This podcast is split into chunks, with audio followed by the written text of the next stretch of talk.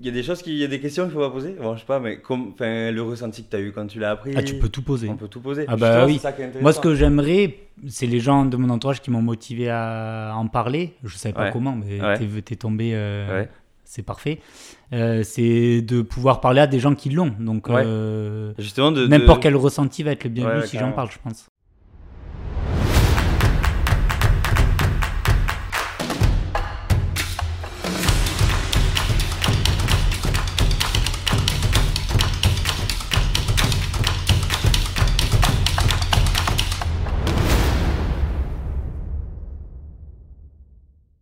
Salut Quentin. Salut Franck. Ça me fait bizarre de t'avoir là. Euh, Ouais, je vais aussi. faire le petit topo, mais en fait, t'es un pote de mon frère depuis, depuis que t'es tout petit. Ouais. Et euh, donc, on se connaît quand même par, de, par le biais de mon frère depuis des années. Donc, je suis content de t'avoir là. Et je sais en plus que tu veux nous parler d'un sujet qui te tient à cœur. Ouais, exactement. Mais avant ça, je voudrais que tu répondes à cette première question. Tu es qui toi? Quentin? Alors, euh, je vais essayer de pas faire comme les autres et, euh, et répondre autrement. Euh, je me définirais comme un épicurien qui s'envie de tout. J'adore tout, j'adore avoir de nouveaux projets et, et que ce soit qu'il y ait toujours du nouveau dans ma vie. Ça, Ok. c'est vraiment un truc qui me définit bien. ouais. Ok, donc tu es sans arrêt en train de, de chercher de nouveaux projets et tout. Et tu es à fond aussi dans le sport. Ça vient de ta famille ou c'est toi qui t'es mis là-dedans euh, tout seul? Ouais, j'ai mes parents qui sont très sportifs euh, depuis toujours, euh, beaucoup de montagnes. Ouais. Et euh, j'ai eu la chance de, d'être, d'être là-dedans dès le début, dès tout petit. Et euh, je me suis passionné par ça, euh, que ce soit l'hiver, l'été. ouais.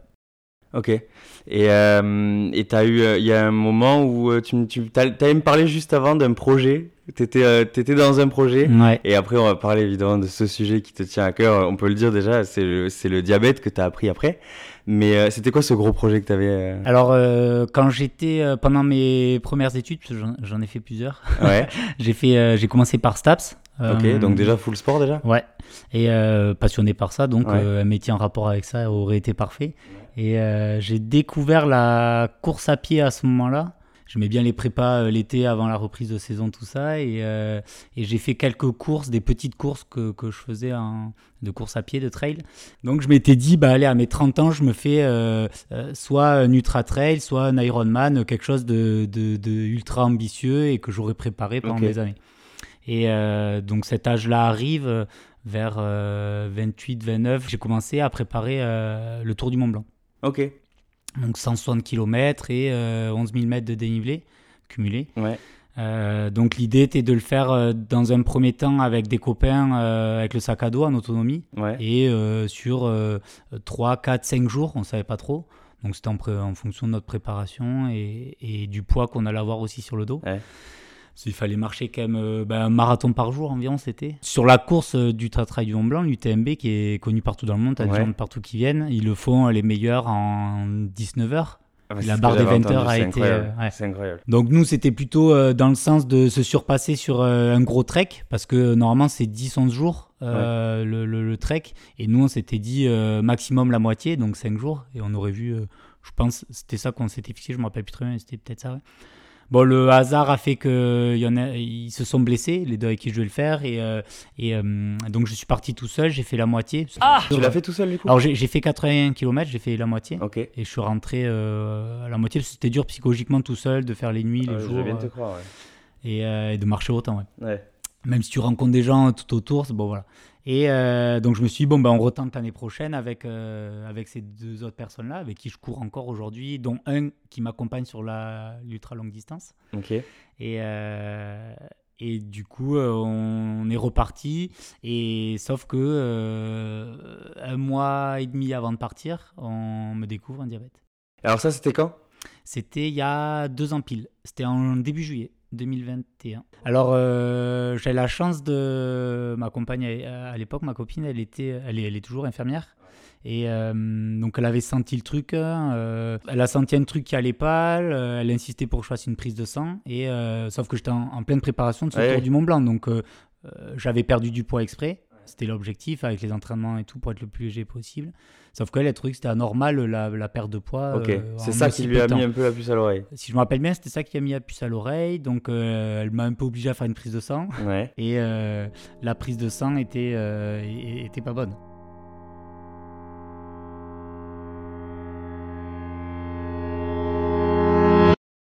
Donc là, je reçois un appel de, mon médecin qui avait reçu les, les, analyses du labo.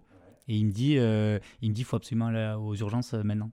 Moi, je parte à l'entraînement de padel. Ok, mais par contre, c'est pas intéressant parce que c'est vrai que moi, quand j'entends diabète aujourd'hui, tous les gens qui ont du diabète autour de moi, c'est des gens qui sont traités, suivis et tout. Donc en fait, on connaît pas le tout début. Pourquoi il faut aux urgences tout de suite? En gros, euh, le, le diabète de type 1, celui que j'ai, il y a plusieurs types qui existent. Ouais. Euh, moi, c'est celui qui est génétique. Et alors, ben, le pancréas, euh, il est détruit par des, euh, par des anticorps, Ok. de- de- des globules qui, qui vont, qui vont, avec des anticorps qui vont détruire certaines cellules du pancréas qui créent l'insuline. D'accord. Et euh, cette insuline, euh, normalement, elle permet de Diminuer la glycémie. diminuer la glycémie. Donc, tu accumules énormément de sucre dans le sang qui, qui a un pH qui devient acide, on va dire, à cause de corps cétonique, ça s'appelle comme ça.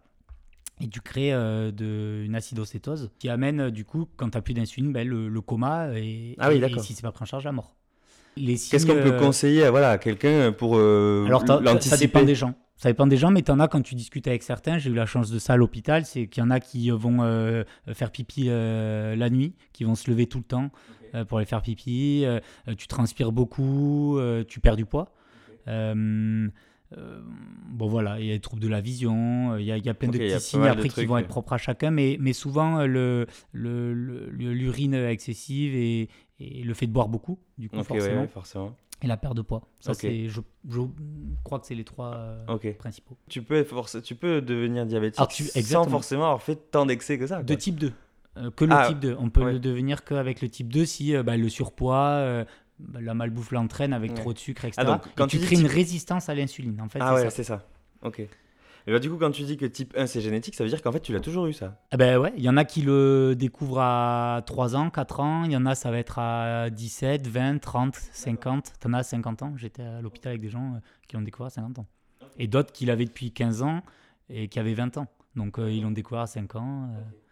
Ça, en gros, le pancréas résiste, résiste, je pense, à ces anticorps et, euh, d'un coup, euh, il résiste plus. Et donc là, psychologiquement, Et psychologiquement, euh, ça va très bien. Je pense que je m'en sors euh, très bien. sur le moment? De- euh, oui, Ouais. je suis bien entouré. J'ai ma copine à l'époque qui, est- qui est infirmière, donc il y a des notions. J'ai ma belle-mère, la femme de mon père, qui est, qui est infirmière aussi. Ouais. Je suis très bien entouré. Des gens ultra bienveillants euh, et qui, euh, soit dans le déni, soit qui acceptent très vite ce truc-là. Et ben allez, on va le combattre ensemble et on va t'aider. Et, et j'ai cette chance-là d'être Ouais, entouré par des gens comme ça. Encore une fois, l'entourage, euh, ça, ça y Ça beaucoup. ouais. J'ai- J'ai j'ai fait deux semaines à l'hôpital euh, parce que tu as des semaines d'éducation thérapeutique, ils appellent ça, pour t'éduquer sur comment le gérer. Et tu as des gens autour de moi qui n'ont pas du tout été accompagnés, euh, leur famille qui, qui était dépassée, euh, ou leurs enfants. Quand des- Et donc, euh, ouais, ça se passe pas du tout pareil. Tu as des, des gens qui sont en dépression, euh, qui, qui se laissent aller jusqu'au coma. Il y en a qui ont, autour de moi qui ont fait plusieurs comas. C'est ouf. Ça veut dire qu'il y a des gens qui osent même pas en parler alors du coup. Ah non. Je, là, au mois de juillet, euh, j'ai fait ma dernière semaine d'éducation et j'en avais une là. euh, le déclencheur, ça a été ses enfants. Mais avant, euh, elle n'a pas voulu en parler. Son, dans son travail, elle- elle- personne ne le sait. Donc ça veut dire que si elle fait, si elle fait un malaise, par exemple, personne au courant qu'elle est diabétique. Mais, mais elle, elle se traite quand même du coup quand même. Alors, euh, non, c'était le problème. Pour ça qu'elle était là aussi. Ah ouais. Euh, elle avait même une grève d'un pancréas. Ok. Bon, il y a eu un rejet. Euh, Parce qu'en fait, c'est des gens qui donc euh, ils arrivent pas à l'assumer, ils arrivent pas à en parler et en plus de ça, ils se soignent pas du coup? Certains, ouais, euh, se soignent pas et donc C'est une catastrophe. Je pense qu'ils sont dans le déni. Ils pensent que c'est vu qu'ils ont pas envie de changer aussi leur euh, leur mode de vie. Ouais. euh, Il y, a, y a ça aussi qui joue. Tu dois, tu dois changer beaucoup de choses au début. Ça va être intéressant d'en parler justement. Tu dois te connaître par cœur. D'ailleurs, les Ouais. médecins accentuent et diabétologues énormément là-dessus. Mm. Ils vont pouvoir te, te faire un traitement au départ, mais il n'y a que toi qui pourras l'ajuster. Ils ne seront pas avec toi au quotidien dans tes repas. Ouais, parce que là du coup, comment ça se gère? Donc tu gères en fonction de ce que tu manges? Dans le traitement, tu as deux choses à faire. Tu as une insuline qui est pour le repas, et après, tu as une insuline qui est euh, euh, celle qui te permet de pas mourir. Ils appellent ça la, la lente, la basale. En gros, elle est pour entre les repas. Elle permet de, de stabiliser ton insuline. T'imagines un graphique avec des courbes, et elle permet que ta courbe soit plate entre les repas. Et le moment où tu manges, il y a un pic, donc il faut Exactement. le faire redescendre. donc, euh, Exactement. Mais même quelqu'un qui n'est pas diabétique, il aura ce pic. Oui, C'est juste que son pancréas va être, euh, c'est un peu une intelligence artificielle. Il va Ouais. se dire ah ben vite, euh, je, je, Puis c'est ce sécrète de l'insuline. Ouais, il donne. Ouais. Il y a les yeux qui ont vu quelque chose, euh, c'est très intelligent le corps.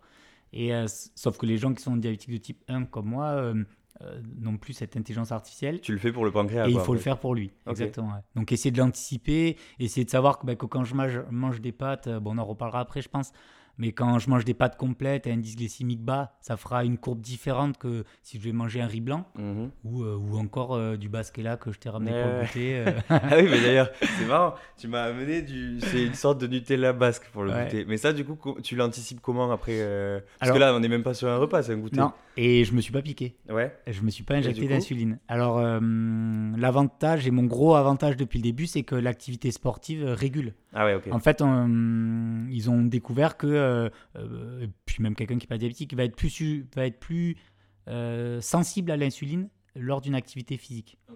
Donc en gros, je vais digérer beaucoup mieux, euh, pour le faire grossièrement, euh, ces glucides. Ils vont être très vite euh, répartis dans le corps euh, comme il faut. Et donc euh, des, des fois, j'ai des restes. Ben, euh, j'ai fait du sport la veille, le lendemain, euh, euh, je vais très vite et facilement digérer euh, parce que j'ai fait une grosse activité la veille, ou le jour J, ou voilà. Et c'est ça se calcule, c'est le petit, euh, le petit rond blanc. C'est ça que t'as toi? Exactement. Ok. Que tu vois sur un bras. dessus. Ouais, euh, pour pas que ça, ça s'arrache, ça s'arrache facilement. ouais. Ah ok. Tu Et sors ça, de la douche, tu te sèches avec la Ah oui, serviette, tu te déshabilles, ça Ah ouais. s'arrache facilement. et ça, ça marche comment? C'est quoi en fait? Mais je pense que tout le monde a déjà vu ça. C'est cette petite pastille blanche. Alors sur moi, figure-toi que je j'y faisais pas attention jusqu'à que je sois diabétique. Ah, moi, J'avais jamais vu. Souvent vu. Ouais. Et du coup, maintenant, je le vois souvent. Ouais. Et euh, ça permet de se scanner avec le téléphone ou avec un petit appareil qui est fait exprès. Moi, je, bon, à 30 ans, on aime bien les téléphones, donc euh, Ouais. ça évite d'avoir un autre appareil en plus. Ça, on approche, euh, je crois que c'est la technologie NFC, un peu comme le sans contact. Tu approches le téléphone et ça te dit à, combien, à combien tu es de, de glycémie. Et donc, tu as ton petit graphique qui apparaît. Là, tu vois, il y a la flèche qui monte. Ça Alors je suis en train de regarder hein, en même temps. Ça veut dire qu'il y a le est en train de faire effet. Ok. Ah mais c'est vraiment en temps réel là. Ah ouais, ouais. Bon, il y a une petite latence, je pense, de quelques minutes, je sais pas, 5-10 Ok, ouais, minutes. ouais. euh, je t'avoue que je n'ai pas retenu le, le logiciel euh, Ouais, quand il calcule. Et Mais, tu euh, le check tout le- tous les combien ça? Oh, euh, une dizaine de fois par jour, je pense. Ok. Et c'est ça qui te permet de savoir combien il faut que tu t'injectes d'insuline? Oui, et de savoir si je fais pas une hypo. Parce qu'on a parlé juste avant de l'hyperglycémie, trop de sucre dans le sang. Mais le risque le plus important, euh, pour moi, par exemple, ce sera l'hypoglycémie. Donc De te mettre trop d'insuline Voilà. Alors, soit je me mets trop d'insuline par rapport à, au- aux mangé, glucides que j'ai mangé, ouais. Ou alors euh, j'ai mangé trop de glucides et je me suis pas injecté d'insuline. Ça marche aussi dans l'autre Ah sens oui. parce que euh, des fois les, les piqûres sont pas au, Ouais. au même moment. Ou alors pendant le sport, justement, j'ai besoin de glucides et euh, ben, je suis en train de chuter. Ah ouais, ok. Ma glycémie chute, mais comme euh, quelqu'un qui va faire du sport et qui fait bien une sûr. hypo. Ouais, ouais. Sauf que euh, moi, il y a ces choses-là qui sont pas bien régulées. Alors, dans l'hypoglycémie, il y a le foie qui joue un rôle aussi. Il, il envoie de, des sucres qui sont stockés dans le Ok. foie. D'accord. Pour Donc- réguler un peu ça, quoi. Exactement. Donc, normalement, euh, si je fais un très fort malaise, au départ, il y aura ce- le foie qui va faire ce, ce rôle-là de, de j'envoie des sucres pour, euh, pour qu'il reste avec nous. D'accord, ouais, ouais. Et sinon, ben, il faut vite que je m'injecte du sucre. Quand tu dis que tu t'injectes de l'insuline, donc du coup, c'est une piqûre. Ouais, c'est euh, un petit stylo euh, injecteur avec une petite aiguille. C'est dans le doigt Euh, Non, non, non. euh, C'est alors moi je fais dans la fesse ou dans le ventre. Ok. Il y en a qui font dans le bras, dans la cuisse. euh. Le doigt, ça a jamais existé? Alors le doigt. Il me alors, c'est semblait que j'avais. Si si, t'as t'as Ah. un peu raison, mais c'est pas pour l'insuline, c'est pour euh, tester justement la glycémie. Ah, ok. On se pique le bout du doigt, ça fait une goutte de sang. Et Oui. on le met dans un capteur qui nous dit à combien de grammes on est euh, dans le Ah, sang. ok. Ça, c'est un truc que tu dois faire régulièrement aussi? Alors justement, j'ai le petit capteur que tu as vu qui m'évite de faire ça. Ah, Sinon, oui. je devrais me piquer ben, 10 fois par jour. Ah, mais c'est ça que je voyais. Mais en fait, Ouais. moi, c'était euh, c'était ma voisine, c'était il y a longtemps. hein. Et euh, du coup, elle était diabétique aussi. Et je crois, peut-être, ça existait même pas encore, ce truc. Quand j'étais à l'hôpital, y en avait une qui, a- qui avait 20 ans là, avec moi, euh, qui était hospitalisée. Et par exemple, elle, depuis 5 ans, elle avait le, le- le diabète. Ouais. Elle a jamais voulu mettre de capteur. Par D'accord. co- J'ai essayé de discuter avec elle, elle me disait ben, par coquetterie, Ah par, ouais. euh, parce que j'ai pas envie que les gens le voient. Ouais, euh, ben, du coup, elle, elle, elle se piquait le doigt euh, à chaque fois. Parce qu'elle Ah voulait pas que les gens voient qu'elle a un truc au bras. Et c'est fou parce que c'est vrai que moi, j'ai jamais pensé que ça pouvait être quelque chose de tabou. Les gens qui se le cachent comme ça déjà à eux-mêmes et en plus à tout l'entourage, c'est ouf. C'est ouf et comme tu dis, c'est très dangereux. ouais. Ah, c'est très dangereux. Tu fais un malaise et personne ne sait pourquoi tu fais ce malaise, alors que ça Ouais. pourrait être euh, contré très rapidement, Ouais. justement, euh, le- lorsque le malaise est fait. Et d'ailleurs, euh, quelqu'un qui est diabétique, on le sait, tout son, tout son entourage le sait et tout. Il vaut mieux le dire, ouais. Voilà, mais imagine, donc tu as, mal géré un truc, tu fais une hypo ou une hyperglycémie, un truc, tu fais un malaise. Euh, l'entourage, il doit faire quoi Il faut qu'il teste, justement, ben, soit avec le portable, soit en, feu- en piquant avec le doigt. Ok. Euh, normalement, un diabétique, il a toujours euh, son appareil avec lui Ouais. pour tester. Et s'il est inconscient parce qu'il est en hypo ou en hyper, euh, justement, l'entourage fait vite ça pour savoir. Si c'est hypo ou hyper. Exactement. justement. Alors, dans l'hyper, il est plus rare de, de vite tomber dans les pommes, contrairement à l'hypoglycémie. L'hypoglycémie, tu vas vite tomber dans les pommes, ouais, Ouais. si c'est pas bien géré. Ça, c'est des trucs que même, euh, même pas diabétique, on a déjà ressenti. Quoi. Celui Ah oui, tu peux te sentir euh, flagada sans un diabétique Ouais, c'est après ça. une forte, euh, Ouais, ouais. une forte C'est activité. la même chose, quoi. Et après, tu tombes dans les pommes si vraiment t'as trop forcé. T'en as qui mangent pas assez de glucides et qui vont faire euh, des hypoglycémies assez souvent. ouais. Et donc, du coup, on a, je disais, euh, parce que souvent, c'est des trucs que tu ressens au moment de faire un effort sportif. Ouais. Donc, on- ça- c'est Parce que sup- t'as pas mangé le matin, t'es au travail Oui, et aussi, fin de oui, matinée. euh, Mais là, t'es en train de me ruiner ma transition parce que, Excuse-moi. parce que Mais j'allais parler au de sport, du coup. Voilà. parce que du coup, donc, donc, au final, c'est de- ce dont on parlait au début. Donc, tu préparais ce, ce tour du Mont Blanc avec tes potes. On, Ouais. te, dé- on te découvre ce diabète donc un mois et demi avant de partir. Ouais. Euh, Catastrophe.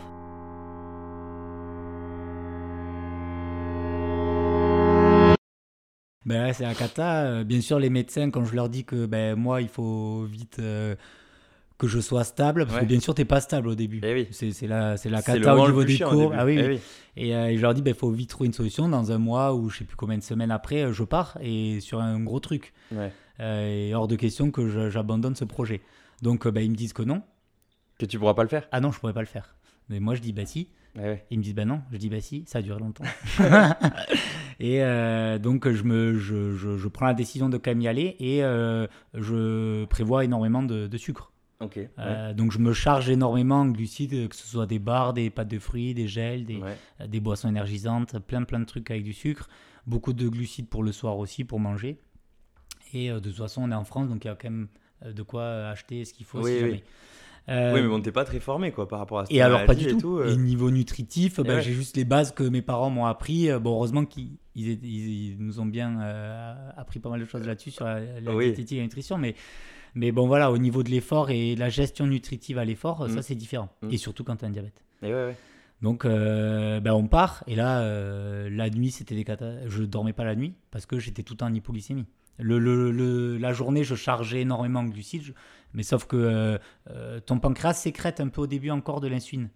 Donc, je m'injectais de l'insuline et en plus de ça, j'ai mon pancréas qui sécrétait de l'insuline. Ah ouais. Donc, euh, la nuit, euh, hypoglycémie tout le temps. Hyper dangereux. Donc ça faisait quoi ma- Malaise ah ben non, parce que sur mon portable que tu as vu, l'application pour me scanner et savoir où j'en suis, il y a des alertes à un certain seuil, ça sonne. Il y a une alarme très forte Ok. qui te dit bah, attention, gars, Ouais, c'est c'est pas trop- bien. Ouais. ça sonnait toutes les heures. Ah ouais. Donc impossible de dormir. Putain. Donc une fatigue qui s'accumule, un stress qui s'accumule un peu. Parce que dès que ça euh, sonne, du coup, t'es en hypo, tu bouffes du sucre. Et ouais. Elle est obligée de resucrer vite pour Et remonter. ouais. Et j'avais tout dans mes, dans mes provisions, j'avais prévu donc pour 6 jours, je crois. Et au bout de deuxième jour, j'avais tout mangé. Putain. J'avais tellement ce besoin de sucre ouais. au vu de l'effort euh, et de l'insuline que je m'injectais, mais que je faisais au pif. Ouais, ouais. Euh, bah, du coup, j'ai mangé tous les sucres que j'avais pris pour 6 jours. En deux jours, donc. Et voilà, donc arrivé à la moitié, à Courmayeur en Italie, bon, ben, on prend la décision et ils m'accompagnent, les deux personnes qui étaient avec moi, pour euh, rentrer. Ah, ok. Le hasard au fait. c'était plus raisonnable, peut-être. Ouais, ouais, ouais. Bon, puis il y en a un qui s'était blessé dans la descente d'un jour, donc ça tombait bien de, de rentrer. Mais euh, ouais, euh, décision comme l'année d'avant, où j'étais parti tout seul, Ouais. euh, de rentrer à la moitié. Donc ce, ce tour du Mont Blanc, euh, j'en aurais fait que deux fois la Que moitié. la moitié pour le moment. Mais bon, du coup, tu t'es pas arrêté là après. Et non, euh, le- je suis très compétiteur et toujours plein de projets et envie de réaliser toujours des nouvelles choses. Et j'avais ce, toujours dans ce coin de la tête cet ultra trail à faire. Est-ce que ce- mes le fait 35 ans. de découvrir le diabète, est-ce que ça t'a boosté encore plus ou dans tous les cas, t'aurais fait ça? Alors, figure-toi que c'est une question que j'ai eu il y a pas longtemps d'un de mes proches et Bah hum, j'avais pas l'impression depuis deux ans. Ouais. Sauf que en en discutant, euh, avec, c'est quelqu'un avec qui je cours, un de mes meilleurs amis, euh, il me disait mais c'est pas un peu euh, un peu de l'ego de se dire bah, il y a cette maladie qui arrive et tu te challenges tout le temps Ouais. sur des trucs encore Ouais, enfin, de l'ego bien fois. placé, du coup, mais. Oui, mais il faut pas franchir la ligne, je pense. Oui, Et ah lui oui. le voyait de, dans un sens où, euh, où c'était bienveillant. Oui. Attention à pas franchir cette euh, limite. Parce que c'est qu'au début, c'est qu'à deux ans. Ouais. Euh, et j'ai pas encore toutes les notions euh, euh, qu'il faut avoir comme quelqu'un qui a 20 ans. Et comme j'ai écouté beaucoup de podcasts aussi, euh, tu m'as donné goût, de, du tra-trailer diabétique Ouais. et qui font des trucs de l'extrême. Mm. À des années-lumière de moi, Ouais, mais ouais. qui ont réussi après 20 ans à le gérer. Ouais. Donc euh, moi, ça m'a donné envie de, de me dire, bah, tout est possible. Et tous mes rêves vont devenir euh, Donc il y a- réalité. il y, a quand même une part de ça, quoi. De, de te Après, dire, euh, il faut que ce soit possible, même avec cette maladie, ça sera possible. Et tu fait. Exactement. Et tu es en train de le faire, du coup, je t'ai coupé. Et non, non. Non, vas-y, donc du coup, oui. Tu Et c'est monté crescendo dans, dans, les, dans les petits rêves à, à- à réaliser, et euh, notamment euh, à faire cette Ultra Trail du Mont Blanc, cette course officielle euh, de 160 km. Et donc il fallait passer par deux ans de préparation. Donc c'est ce qu'on commençait à faire, avec des courses de 100 km, qui était là une barre très dure à atteindre. Au départ, c'est des petits trails, des marathons.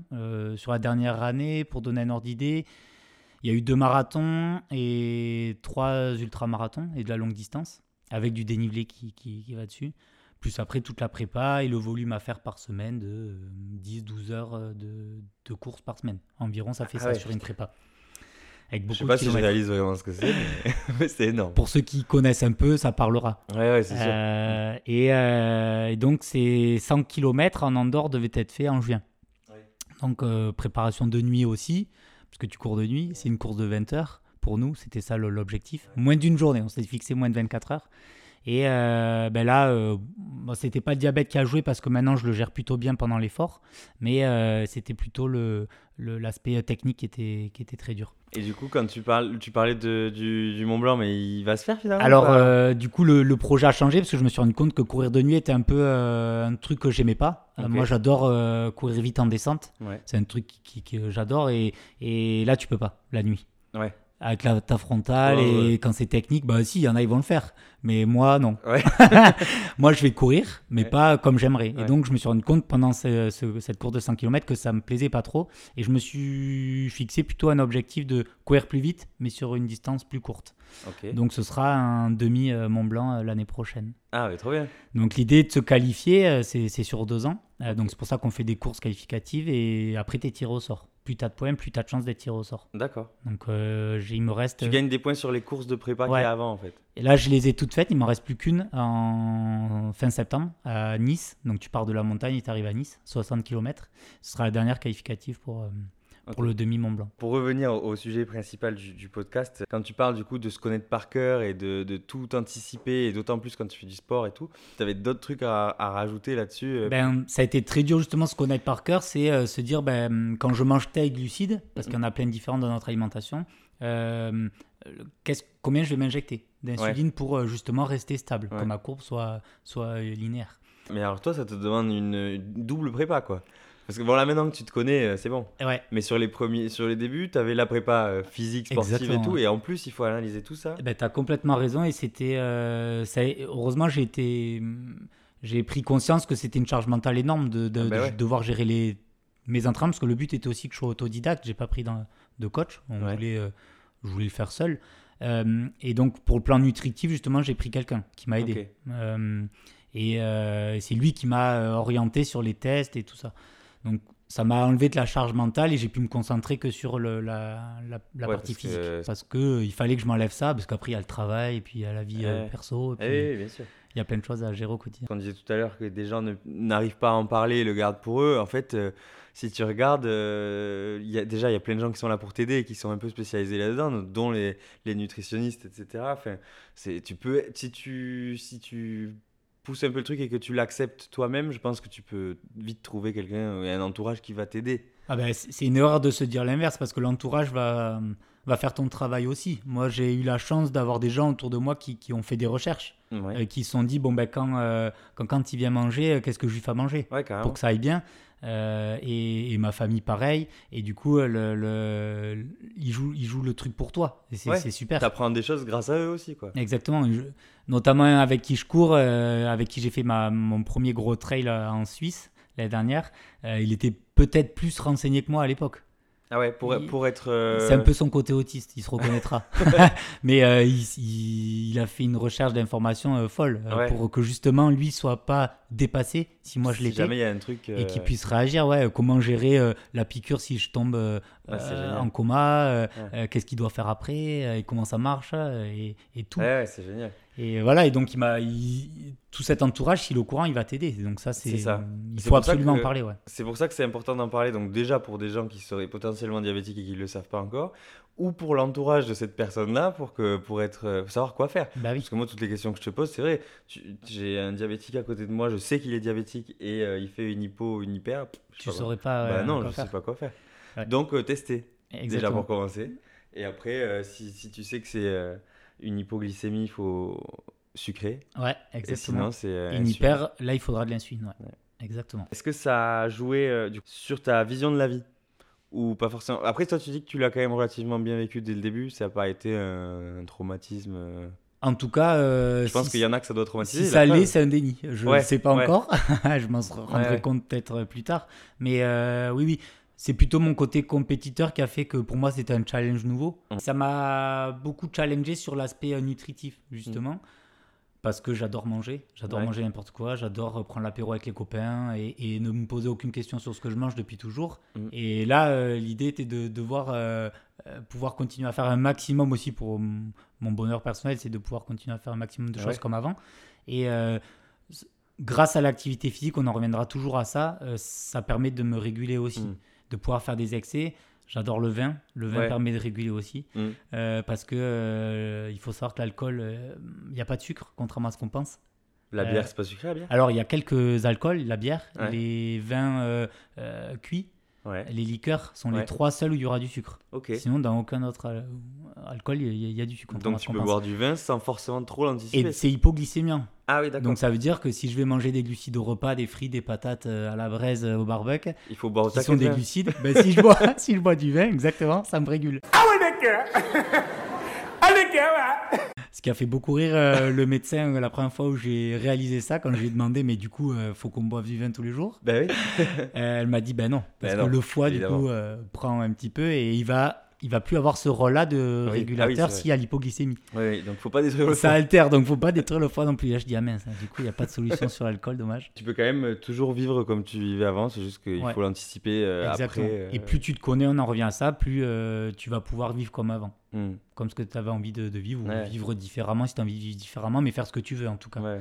Et, et, euh, moi, ça m'a permis de réaliser beaucoup de choses dans l'alimentation du quotidien, pas que pour euh, parce que je suis diabétique, mais aussi parce que euh, y a des choses qui sont pas bonnes, d'autres qui sont bonnes. Mm. Et ça m'a appris à, avoir une alimentation qui est plus équilibrée, mais toujours en me faisant plaisir comme avant, en Ouais. choisissant des aliments bah, indice glycémique bas. Chose qu'on devrait si faire nous aussi en soi. Ah ben tout le monde. Tout le monde devrait faire ça. Tout le monde, tout le monde, parce qu'il n'y a pas trop d'intérêt à manger des indices glycémiques hauts, genre du Nutella, tu n'auras pas trop d'intérêt. Ouais. Un pain au lait, tu n'auras pas trop d'intérêt. Alors que du pain complet, oui. Ouais, mais tu me dis, Euh. est-ce que t'as- ça te parle? Je sais pas. euh, euh, non, peut-être pas. Mais il y a des euh, indices glycémiques bas dans les aliments et d'autres qui sont hauts. Par exemple, tout ce qui est euh, pâte complète va avoir un indice glycémique bas, donc va lisser ta courbe. Ok.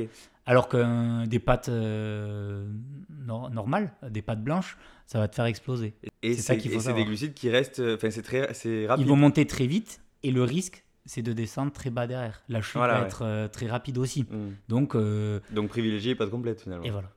On a dévié, on est venu en parler de pâtes, mais on parlait du développement personnel et donc du coup de savoir si ça avait fait évoluer ta manière de voir les choses, etc. Tu me disais que mais ton, ton, ton mantra maintenant c'était un peu de voir le verre toujours à moitié plein. T'as toujours été comme ça ou est-ce que ça, ça a aidé? Non, c'est arrivé euh, un peu avant le diabète, euh, d'avoir cette vision des choses-là et d'essayer de me, de, de me focus là-dessus sur tout événement de vie, que ce soit au travail, vie perso, euh, de, de voir ce verre à moitié plein et de voir du positif dans du négatif, quoi qu'il arrive. Et euh, c'est vrai que c'est peut-être ça qui a aidé du coup au moment où le diabète est arrivé. Oui, parce que du coup tu, commen- tu, tu commençais déjà à avoir ce mindset-là avant Ouais. ce- cet événement-là. Exactement. Oui, donc ça t'a ça, ça sûrement aidé évidemment. C'est pour ça, je n'exclus pas qu'il y a un peu de déni, peut-être, je sais pas, on le saura avec les années, mais en tout cas, euh, je pense qu'au départ, c'est ça qui a aidé, oui, Ouais. c'est sûr. Et être informé. En fait, c'est ça aussi, c'est de, de, de, de- Je pense que tu vas aller vers le déni si en fait tu sais pas vraiment ce qui t'attend. Ouais. Euh, si on t'explique ce que c'est réellement, ce qui t'arrive et, comment tu dois le gérer. euh, Bah, j'ai, fait énormément de recherches. Ouais. Euh, j'ai pas attendu d'être euh, en semaine d'éducation à l'hôpital pour le faire ou de voir mon diabétologue ou, euh, ou quoi. J'ai lu énormément de choses. j'étais à fond dans le sport et ça l'est toujours, donc j'ai essayé de voir des sportifs qui avaient euh, Mm. euh, ce, le- ce diabète. Oui, parce qu'il y en a sur un Ah bah oui, de haut niveau. ouais. niveau. T'en as au tennis, t'en as dans l'ultra trail, t'en as partout. Eh. T'en as même au foot, euh, au judo sûrement aussi. il Oui, y en a partout. sûrement. il partout. Et euh, s'ils y arrivent, bah, pour moi, j'y arriverai pas. Donc euh, ça m'a conforté aussi là-dessus et, et c'était le verre à moitié plein parce que ça m'a conforté euh, là-dedans. C'est quoi ta définition du bonheur aujourd'hui? Ben, c'est de réaliser un maximum de, de projets. Depuis toujours, j'ai un projet qui arrive toutes les minutes dans ma tête. Euh, ça en fatigue certains dans mon entourage. Mais euh, C'est- uniquement dans le sport ou il y a d'autres trucs? Non, il y a de tout. Je change d'avis tout le temps. euh. J'ai toujours envie de faire des trucs nouveaux. C'est bien, t'en- t'ennuies pas Ah non, moi je m'ennuie pas. Ça fatigue les autres, je pense, beaucoup quand même. Mais Ouais, moi je m'ennuie pas du coup. Et euh, je pense que le bonheur, c'est euh, d'avoir euh, énormément de, de projets euh, ou de rêves, on l'appellera comme on veut, et, et de faire tout pour euh, le réaliser. De mettre au maximum de ressources de son côté pour, euh, pour y arriver. Et, si tu as ce verre à moitié plein, euh, tu y arriveras. Moi, j'ai- j'aime bien me dire que si je veux, je peux. Alors je sais que c'est pas pour tout le monde euh, facile, euh, parce qu'on n'a pas tous les mêmes ressources déjà de base euh, cognitive, émotionnelle, physique. Euh, ça dépend des maladies, de l'handicap, de, l'éducation que tu as eue. Mais, euh, c'est important en tout cas d'essayer, de, quand on n'a pas la ressource, euh, de, la trouver euh, par n'importe quel moyen, que ce soit l'entourage ou autre, et, de, foncer euh, euh, pour réaliser ce projet. Et, c'est- Ouais. et là, le bonheur arrivera. En fait, il faut pas s'apitoyer sur son... Enfin, il faut essayer, c'est facile à dire peut-être. Mais euh, essayer de ne pas s'apitoyer sur son Ah bah sort. ouais. Et, euh, et donc, euh, bah, tu apprends un événement comme ça, euh, au final, ouais, tu te mets à fond dedans, tu te renseignes, Bah, tu, découvres réellement ce que c'est. Et, et c'est que en faisant ça et en sachant, euh, en ayant la connaissance de ce, de ce truc, que. hum, je pense que c'est l'ignorance qui va faire que, c'est, euh, que ça fait peur. Ah ouais, complètement. Il y, y en a souvent, euh, on peut l'avoir pour d'autres choses aussi euh, dans la vie de, de tous les jours, mais l'ignorance fait qu'on a peur. Ah, mais voilà, mais je, Parce qu'on je- je parle pas. de ça comme de, de Ouais. plein de trucs dans la vie, et c'est ça. Je suis Le fait de ne pas toi. savoir où tu vas ou, euh, ou, ou ce que tu vas vivre là, ça fait peur. Bah ouais, Alors ouais. que si tu t'es renseigné avant, euh, Exactement. voilà. Et il faut aller chercher un maximum d'infos pour justement enlever cette peur et, et, et réaliser tout ce que tu as envie de réaliser.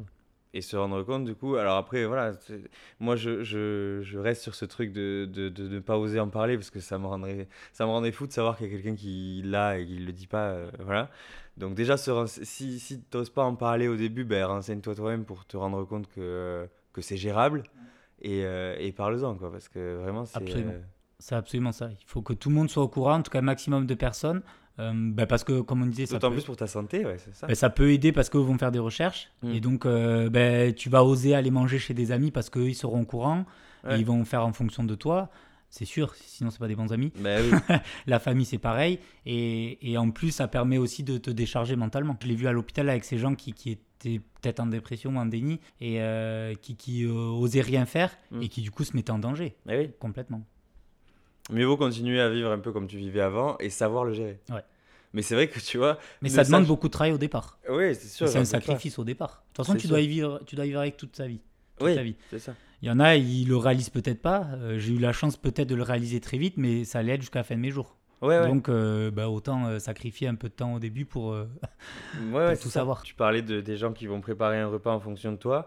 Moi, je serais venu chez toi pour enregistrer le podcast. Je t'aurais sûrement pas amené les gâteaux que tu m'as amenés. ben non. tu vois Et en vrai, on peut, au final. En vrai, on peut, mais avec modération. Après, Ouais, c'est ouais. mon problème à moi, c'est mon petit côté euh, très gourmand, mais Ouais. euh, ouais, c'est faut pas Parce le que faire là, souvent. c'était un gros fourré au On va pas se mentir, c'était clairement ça.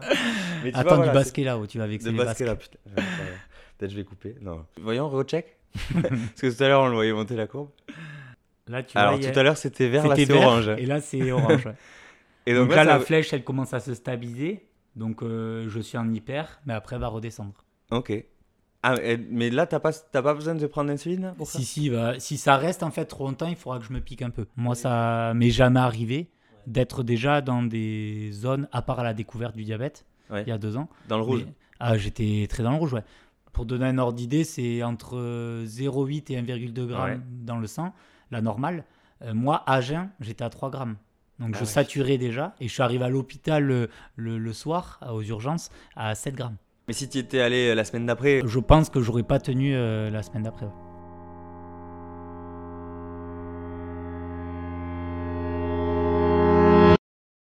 moi, je me sentais bien, mais c'était grâce à l'activité que j'avais tous les jours Ouais. qui fait que ça se régulait un peu. Et le pancréas sécrète encore un peu d'insuline au début. Ouais. Donc c'est sûrement ça qui a fait que je survivais chaque jour. Mais ça aurait sûrement pas duré une semaine de plus, quoi. Ben, on sait pas. Ouais. Ça aurait pu être euh, le lendemain, ça aurait pu être deux semaines, trois semaines, ça aurait pu être six mois de plus. Euh, mais le risque, c'était l'acidocétose. C'était de faire ce coma euh, et, ouais. et donc euh, prendre des risques pour rien. Ouais. Bon, après, oui, oui. Il Après, y en a, ils le découvrent comme ça. Hein. Ils le En découvrent en faisant coma. ouais. Ouais. Je sais maintenant combien euh, je dois m'injecter euh, d'insuline, quelle dose je dois m'injecter par rapport à, à, hum, à combien je suis en glucides. Attends, montre. il est en train d'aller me le chercher. C'est des stylos où tu, euh, tu mets une aiguille dedans, tu euh, plantes euh, ça dans ta cuisse, dans ton bras. Ah, mais toute petite l'aiguille. Ouais, Ça moi, fait même je- pas peur. Moi j'ai peur, donc j'ai des. C'est vrai Ah. Il y en a qui ont des, il y en a qui ont des très grosses. ouais. Et du coup, tu peux gérer euh, en tournant? Et après, tu t'injectes là euh, la quantité d'insuline que tu veux, que tu as besoin. Et après, il y en a qui ont des pompes, qui, euh, des pompes à insuline. On parle maintenant de pancréas artificiel. Donc c'est euh, une pompe qu'on va te, te mettre euh, avec un cathéter dans, dans le ventre. Ah et, Dans le euh, Ouais. Et, euh, et c'est une petite pompe comme ça, euh, enfin, qui, qui fait, euh, je sais pas comment dire, la, la moitié du téléphone, on va Ouais. dire. Et dedans, il y a une quantité d'insuline. Et en gros, euh, ben, la personne qui a cette pompe, elle va dire j'ai mangé euh, 35 grammes de glucides.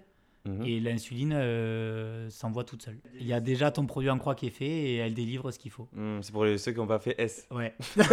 Ou splémat, D'accord. C'est fort. hein. C'est beau la technologie. Ça progresse énormément et on en revient à l'accès à l'information et à faire des recherches. Ça évolue euh, très très vite la médecine et, et, euh, je comprends qu'il y a 50 ans, les diabétiques, ils, ils étaient dépassés. Mais maintenant, euh, pour moi, il n'y a plus de raison.